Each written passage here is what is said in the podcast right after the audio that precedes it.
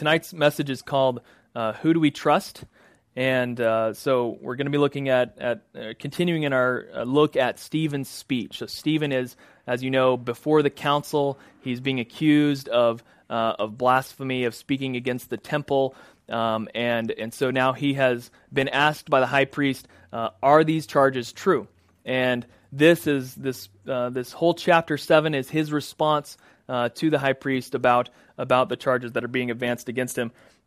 So, tonight, uh, we're looking at a um, the, the, last two two times together, we looked at Abraham uh, as Stephen is just going through uh, the the history of Israel. One of the key things he's pointing out is this: that the glory of God is among us. It's not just limited to a particular place, a particular temple, and that's important because the people accusing him were very zealous for worship at the temple specifically, and so uh, uh, tonight we're looking at a portion about Moses that he's uh, that Stephen is working through uh, in in verses 19 to 43. So my question for us tonight is: uh, Who do you trust? Who do we trust? There are a number of things that we can place our trust in, and and we'll talk about a few of those things right now. You know, when you're making a purchase for something, there are particular people or things that you might trust in. so I was reading that. Um, less than 50% of people actually think that ads are credible, which I thought it'd actually be, you know, like even lower than that. um, so when you're making a purchase, you know, people, about 50%, a little under that, think that ads are credible in their decision about purchases they're making.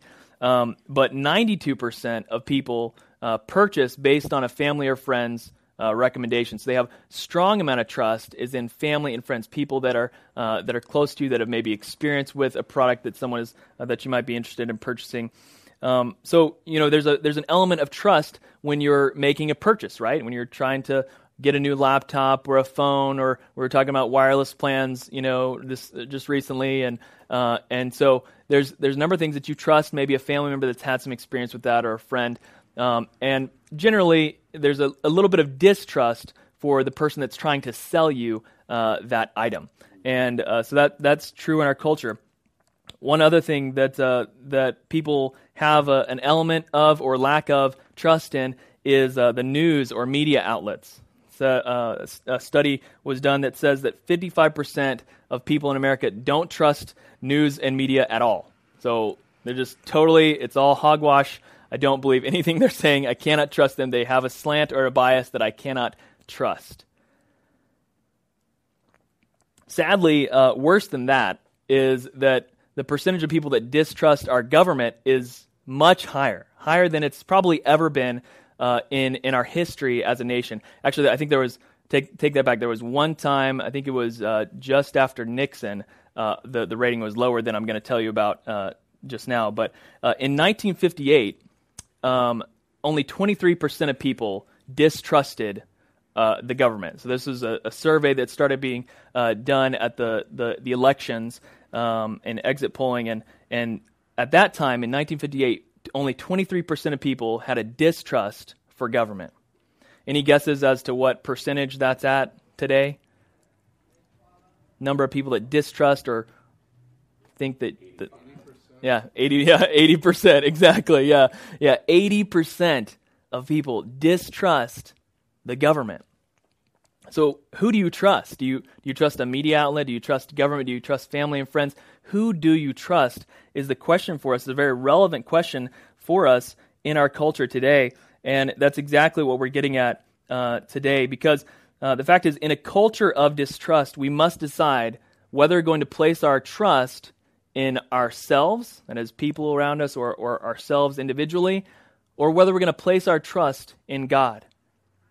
And what we see as we look at the, the passage on Moses here is that Moses learns this lesson.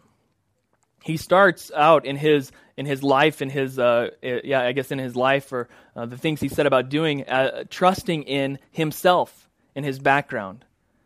We'll see in the, the the latter part of his years, he learns very clearly to trust in God. God teaches him greatly, and he becomes a great man of God because, because he stopped trusting in his background and started trusting in God and what God had for him. so, starting in uh, verses 19 to 29, I'm just going to read this passage. Um, this is a section talking about Moses as he's trusting himself. Um, well, actually, I'm going to uh, back up at the start of verse 17 just to rehash a couple things. Um, verse 17, we see. Uh, oh, yeah, I'll just read this this section here. Uh, starting in verse 17 to chapter 7. But as the time of promise drew near, which God had granted to Abraham, the people increased and multiplied in Egypt until there arose over Egypt another king who did not know Joseph. So, just a reminder to us that when we looked at Abraham, we saw that God had made a promise to, uh, to Abraham. And if you might remember, that promise was while Abraham was in the, the land of promise, he told them that you're going to inherit this land. But it's going to come after your people, your descendants, have been slaves for 400 years. So, what we're seeing here is that Indeed, uh, Joseph had been taken to Egypt and he became prominent in Egypt, and uh, his brothers uh, flourished in Egypt and grew and multiplied over 400 years. They became a great nation in the midst of another country.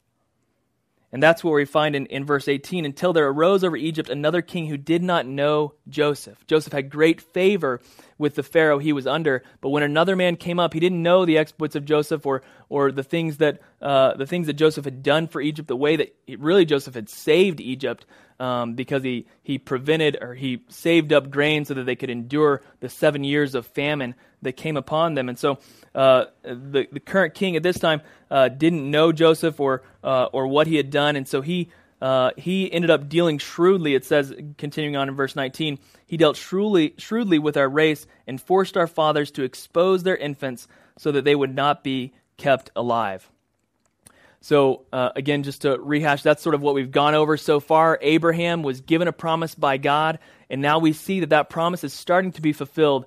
Uh, and it, it sounds like uh, you know he says the time of promises drew near and God is about to to uh, fulfill this promise. But what it starts out with is the Pharaoh didn't know Joseph, and they start killing the infants of the Hebrews. Now that doesn't sound like a really great way to start fulfilling a promise, but that's how it starts. And Moses happened to be one of those children. It says it going on in verse 20. Uh, at this time, Moses was born he was beautiful in God's sight, and he was brought up for three months in his father's household. And when, his, when he was exposed, Pharaoh's daughter adopted him and brought him up as her own son. And Moses was entrusted uh, in all the wisdom of the Egyptians, and he was mighty in his words and in his deeds. So this Pharaoh didn't know Joseph, and, and this people had grown great and, and really influential in uh, in the country of Egypt because of their just simply because of their size. Um, and the Pharaoh ended up dealing shrewdly with them, and uh, and Moses here is miraculously saved um, as he's he's born. He gets to grow up for he grows up for three months in his father's household, and then is put in a basket with tar on it and shipped down uh, down the river and picked up by uh, the Pharaoh's daughter. Uh, we see that uh, going on, and as we go on in this, that Moses is just uh, he's brought up in the instruction and wisdom of the Egyptians. He's mighty in words and deeds. I thought that was really uh, had a great impression on me because I always think of Moses as uh, as a stuttering individual. He, was, he actually troubled with his speech, um, and the reality is that it says he was mighty in his words and his deeds. So it might have been that he was, uh, you know, later he he was speaking humbly about his his ability as an orator, but uh, but the fact was that that he was mighty in his words and his deeds. Um, here in verse twenty in verse twenty two. Um, so, reading on this next section, we see uh, we'll just read through twenty nine here. Uh, when when he was forty years old, it came into his heart to visit his brothers, the children of Israel, and seeing one of them being wronged, he defended the oppressed man and avenged him by stri- striking down the Egyptian. He is supposed that his brothers would understand that God was giving him salvation uh, by his hand, but they did not understand. And on the following day he appeared to them as they were quarreling and tried to reconcile them, saying, Men, you are brothers. Why do you wrong each other? But the man who was wrongdoing his neighbor thrust him aside and sa- saying, Who made you ruler and judge over us? Do you want to kill me as you killed the Egyptian yesterday? So step back for a second. Moses here is, uh, like we said, miraculously saved. He he uh, is born, uh, you know, as a Hebrew in Egypt and sent down the river and saved by the Pharaoh's daughter. As a result of being saved by the Pharaoh's daughter, he gets an education that is unparalleled in the world at the time. He gets an Egyptian education. He grows up in a, an Egyptian home, in the home of the Pharaoh, actually. Um, and so he has great prominence. Okay? Um, Moses, no doubt, knows his background, understands that he is different from the other Egyptian kids that have survived and lived, and understands that he has a special role to play, I would, I would guess. He's looking around and, and seeing that, you know, I, I recognize that the Hebrews are treated poorly. And I recognize also that I am a Hebrew. Yet here I am in Pharaoh's household. I have to do something about this. At some point in his life, it came into his heart that he needed to do something about this tragedy that was happening, this injustice that was occurring to his people. And so we see in that section that we just read that when he's 40 years old, he's, he's grown up, he's, he's uh, grown up under the education of, of the Egyptians, he's become mighty in word and deed. He's very powerful in, in, the, in Egyptian culture there, in, the, in Egypt at the time. And so he decides at this point to go and do something about it. So in verse 23 and following, we saw that he comes upon uh, an Egyptian man who is uh, abusing a Hebrew. And he defends the Hebrew and ends up killing the Egyptian man. And it says that he supposed, or he, he thought that uh, his brothers would understand that, that this was God trying to save them from their affliction and from this injustice. But apparently it wasn't. It created even more uh, stress and, uh, and strife among them because we see later that he goes the next, the very next day and tries to solve a different dispute between two Hebrews.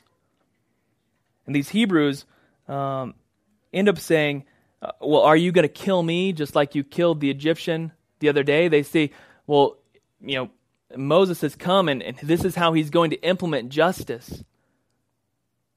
So they say, well, well what are you going to kill me now, too? See, Moses was trusting in the fact that he had uh, great authority and great upbringing and education, great, uh, great uh, ability. And he was trusting in that, trusting in himself to bring about God's salvation to his people. He's trusting in his own uh, abilities to do that. Moses was taking justice into his own hands, and it's not how God intended him to lead his people. See, God did have a special purpose for Moses. We know that, and, and Moses sort of recognized that as he's growing up and as he's getting older and seeing these injustices and understanding who he is. And he sets out to do something about it, but he does so in his own strength. He does so only trusting himself. He sought to be the ruler and judge that he wanted to be rather than uh, trusting God.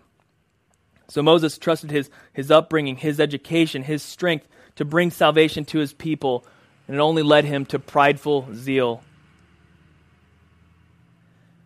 Moses quickly goes to be educated even further. God has more to teach him, it, it, it appears.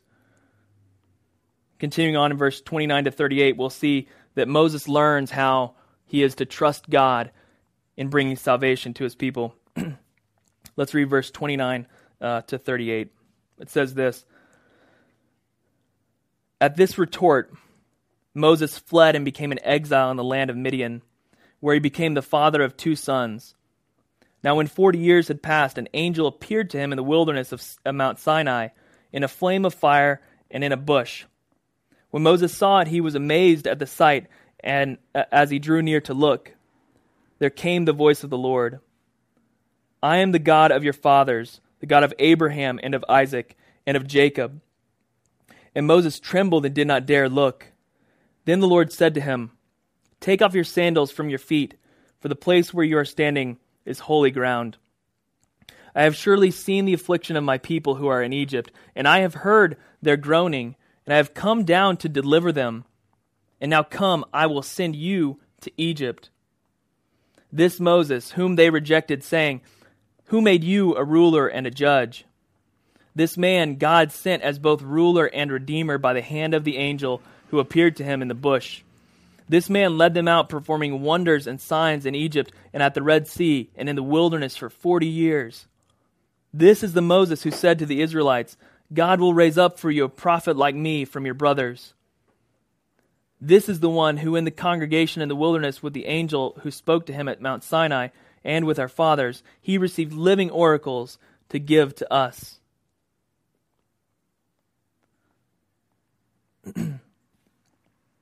See, Moses went away ashamed of the way in which he had tried to bring salvation to his people. He thought that he was going to uh, bring justice to them by simply, really, it ended up being sort of a revolt in a way. Uh, you know, taking justice into his own hands, killing the Egyptian when he was afflicting the Hebrew, and trying to uh, solve matters between his brothers instead of knowing their troubles and knowing what they really needed, knowing God and what God had for them. So he leaves and he goes, uh, he, he flees to Midian, the land of Midian, and it says uh, he became an exile in the land of Midian. So here's Moses who grew up in the house of Pharaoh and now is in exile in the land of Midian. he became the father of two sons at that point.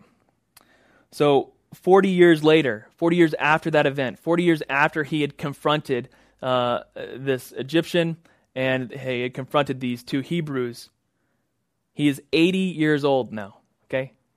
So took him 40 years to start realizing that he has a very specific purpose to, to save his people, to deliver them, to be a ruler and a judge for them. He was feeling that and went after it. it took 40 more years for him to realize, to see, for God to be ready to, I guess, uh, to bring about what, uh, what he wanted to in, in Moses. Moses had a lot of learning to do in the land of Midian.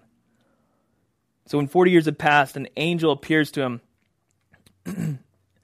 Moses has an encounter with God in the land of Midian, in the desert. Okay? This is important for a couple reasons for Moses' story, but also for uh, the story that Stephen is telling in his speech. Remember, Stephen is on trial because he is speaking against the temple and about the presence of God being only in the temple.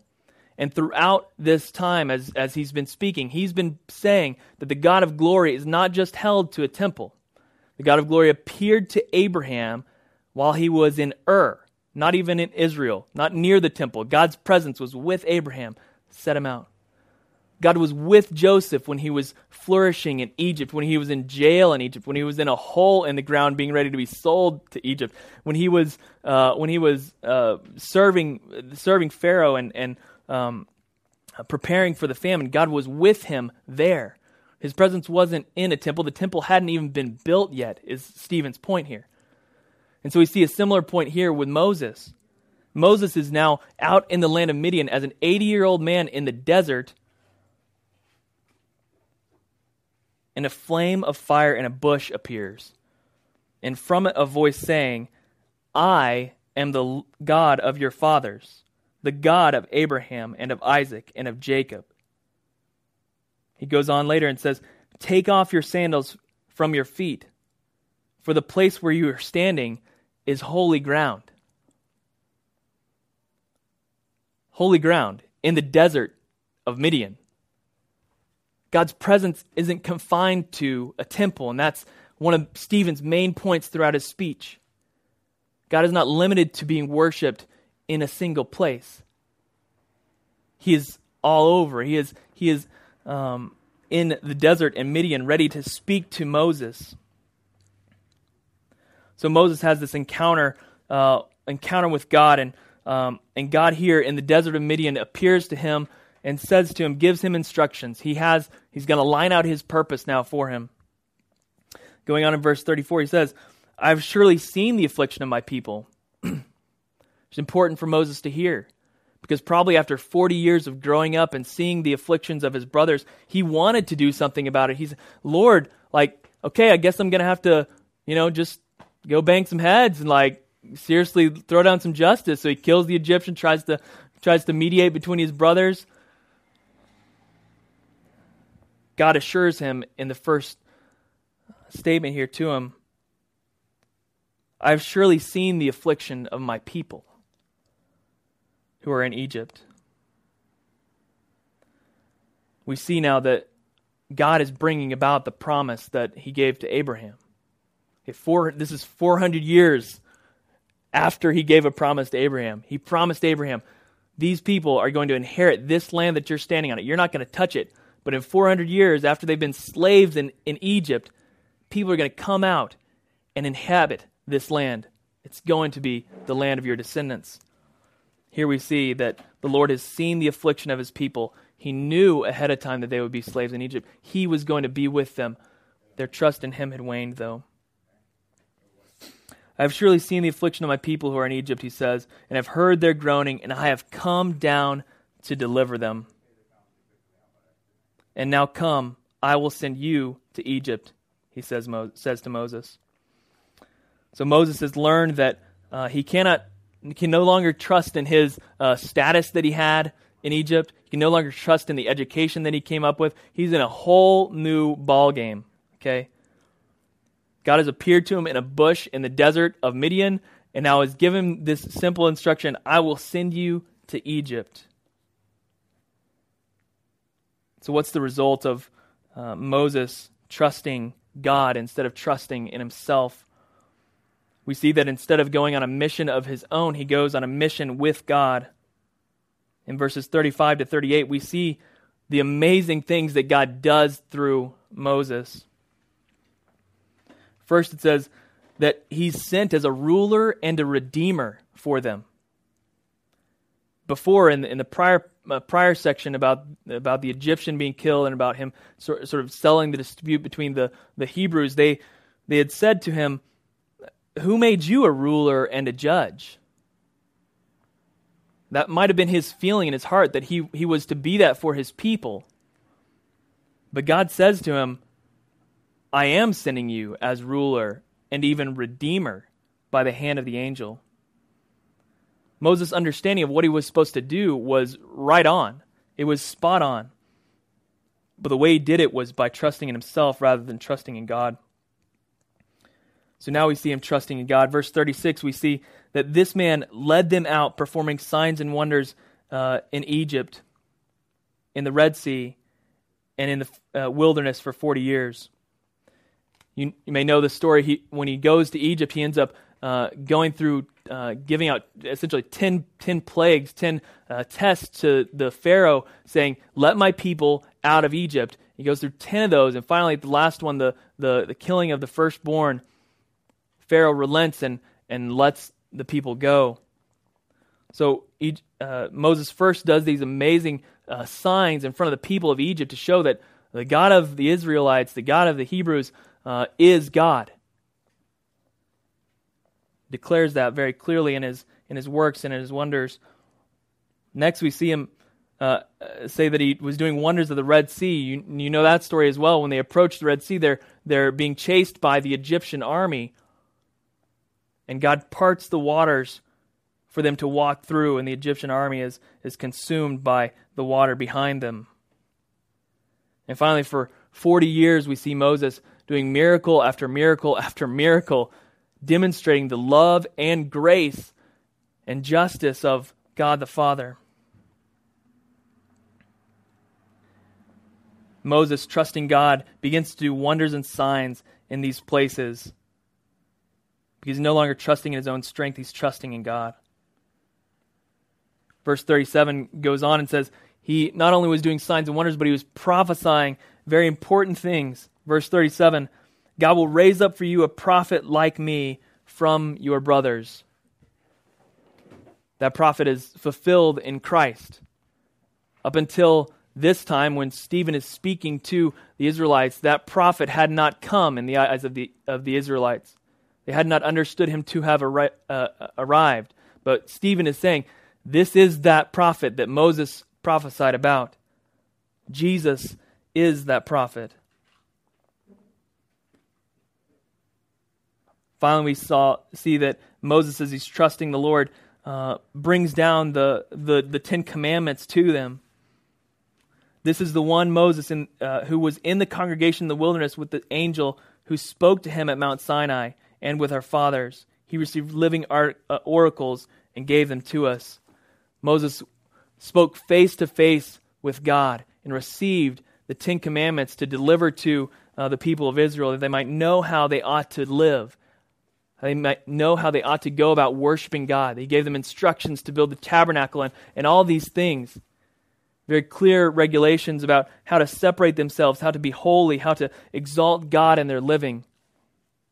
God gave those things to him face to face. This is Moses trusting in God rather than trusting in himself. So you can't know how to do God's will until you meet him face to face. Our encounters with God, our experiences with God, don't end in themselves. They drive us to mission for him. Moses tried to go on mission without God. It wasn't until he met God face to face that he knew how to go about the things he needed to do. You can't know how to do God's will until you meet him face to face, until you realize that he is the one that has seen the affliction of his people, that he is the one that has heard their growing, that he is the one that has sent someone to come and deliver them, namely Jesus Christ.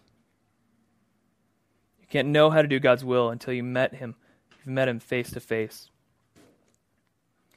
So Moses learns this lesson. He learns that he isn't supposed to trust in himself, but rather he is supposed to trust in God and the things that he's going about accomplishing. So everything's good, right? Like people respond and they obey the things that God calls them to do, and everything turns out? No. No. The Israelites continue to reject. Verse 39 to 43 says this after Moses has done these amazing miracles, has brought out the Israelites from Egypt, has proclaimed these things to them, it says this Our fathers refused to obey him, but thrust him aside, and in their hearts they turned to Egypt, saying to Aaron, Make for us gods who will go before us. As for this Moses, who led us out from the land of Egypt, we do not know what has become of him. And they made a calf in those days and offered a sacrifice to the idol and were rejoicing in the works of their hands. But God turned away and gave them over to the worship of the host of heaven. As it is written in the book of the prophets, Did you not bring me slain beasts and sacrifices during the forty years in the wilderness, O house of Israel? You took up the tent of Moloch and the star of your god Rephan and the images you made to worship, and I will send you into exile beyond Babylon. So after Moses has come from this amazing encounter with God in the desert when he's 80 years old, he goes back to Egypt. He performs these 10 amazing miracles. He leads the people of Egypt, people of Israel out of Egypt. He leads them through the, the sea. The sea's part, they walked through it. He leads them around for 40 years in the wilderness doing sign and sign after sign after sign they refuse, absolutely refuse to obey the words of Moses, to submit to the authority that God has given him. They reject the leadership that God has put in place in Moses. Instead, what do we see them doing? They don't trust in the things that God has set up. They trust rather in the work of their hands, it says. Verse uh, 41. They made a calf in those days and offered a sacrifice to the idol and were rejoicing in the work of their hands.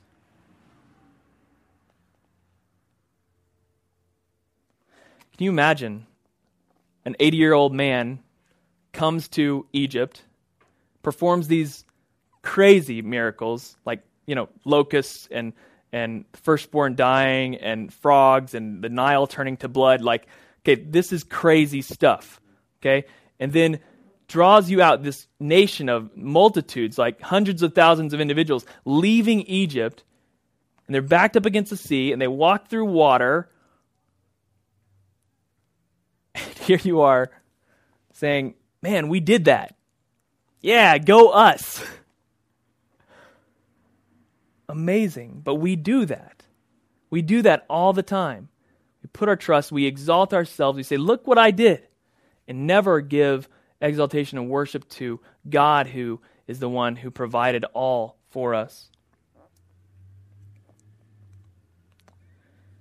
They made a calf in those days and offered a sacrifice to the idol and were rejoicing in the works of their hands. You know, the amazing thing about Moses is that when they reject God in this way,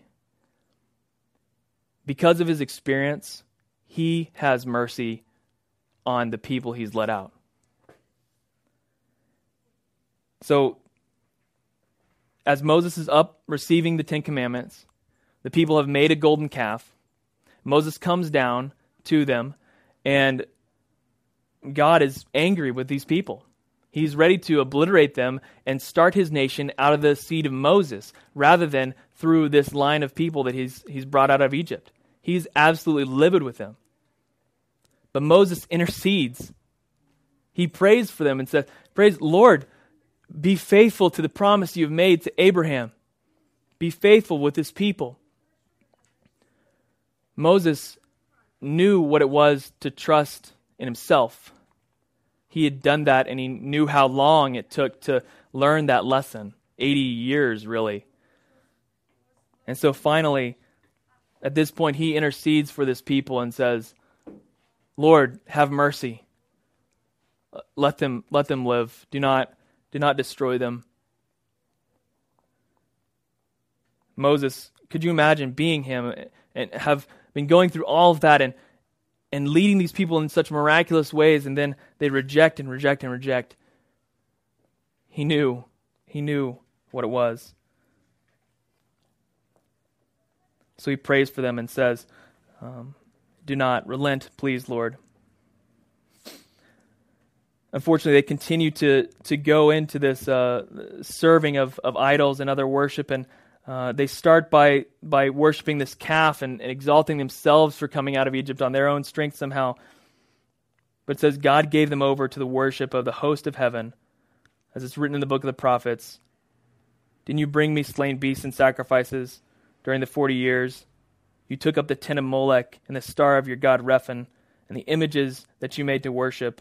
And now I'll send you into exile beyond Babylon. You see, it started with simply Uh, exalting themselves, exalting themselves for being able to come out of Egypt. But God allowed it to go further. That if you if you worship yourselves, you do not recognize that I am.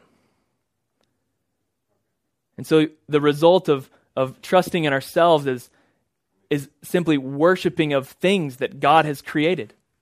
First, you start with worshiping yourself, and, and we all know individually that, well, in the scheme of the world, we're not much. We're a piece of dust.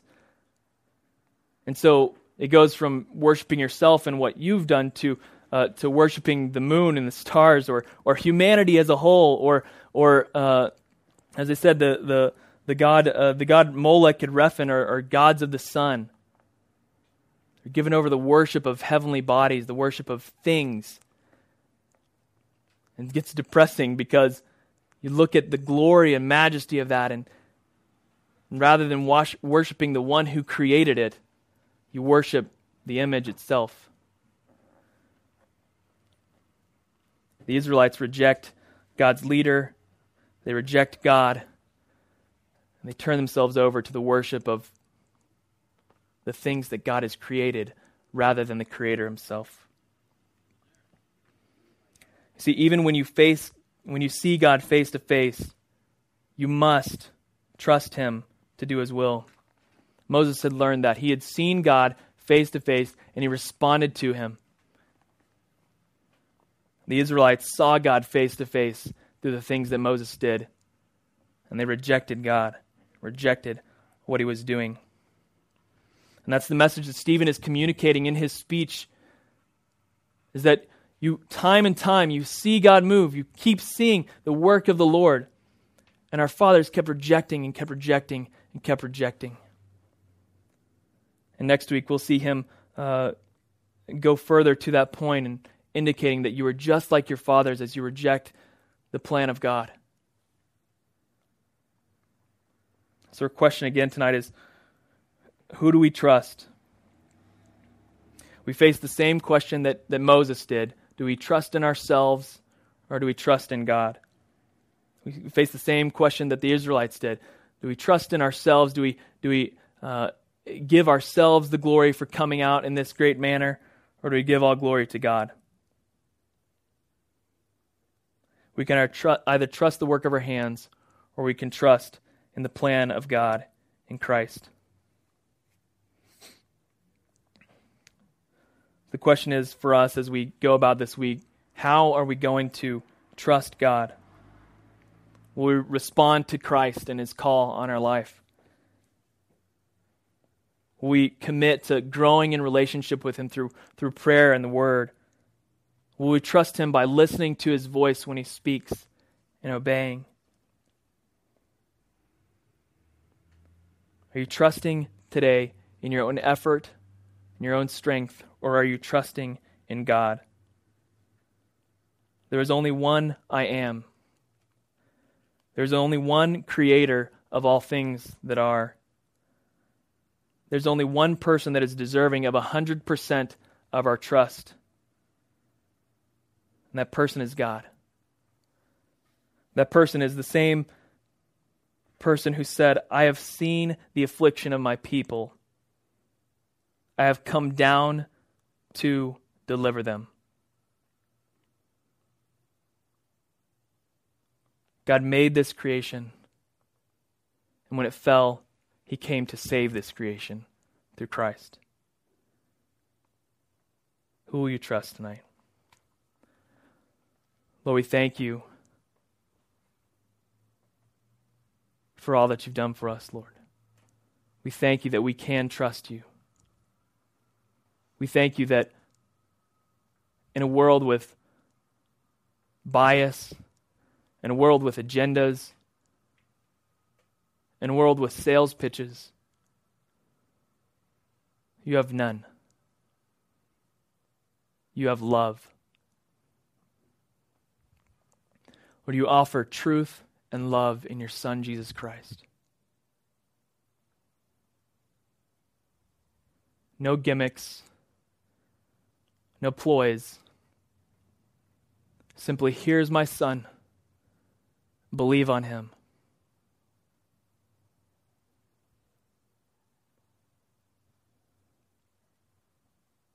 Lord God, we thank you for Jesus. Without him, we are hopeless. Without him, we are striving in our own works. We're rejoicing in, our, in the work of our own hands. But with him, we have been redeemed by his blood. Lord, help us this week that we would learn to trust you more. That we would not strive in our own effort and strength,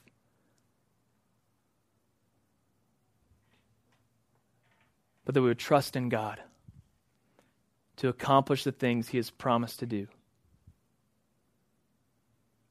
We thank you for all this in Christ's name. Amen. Amen.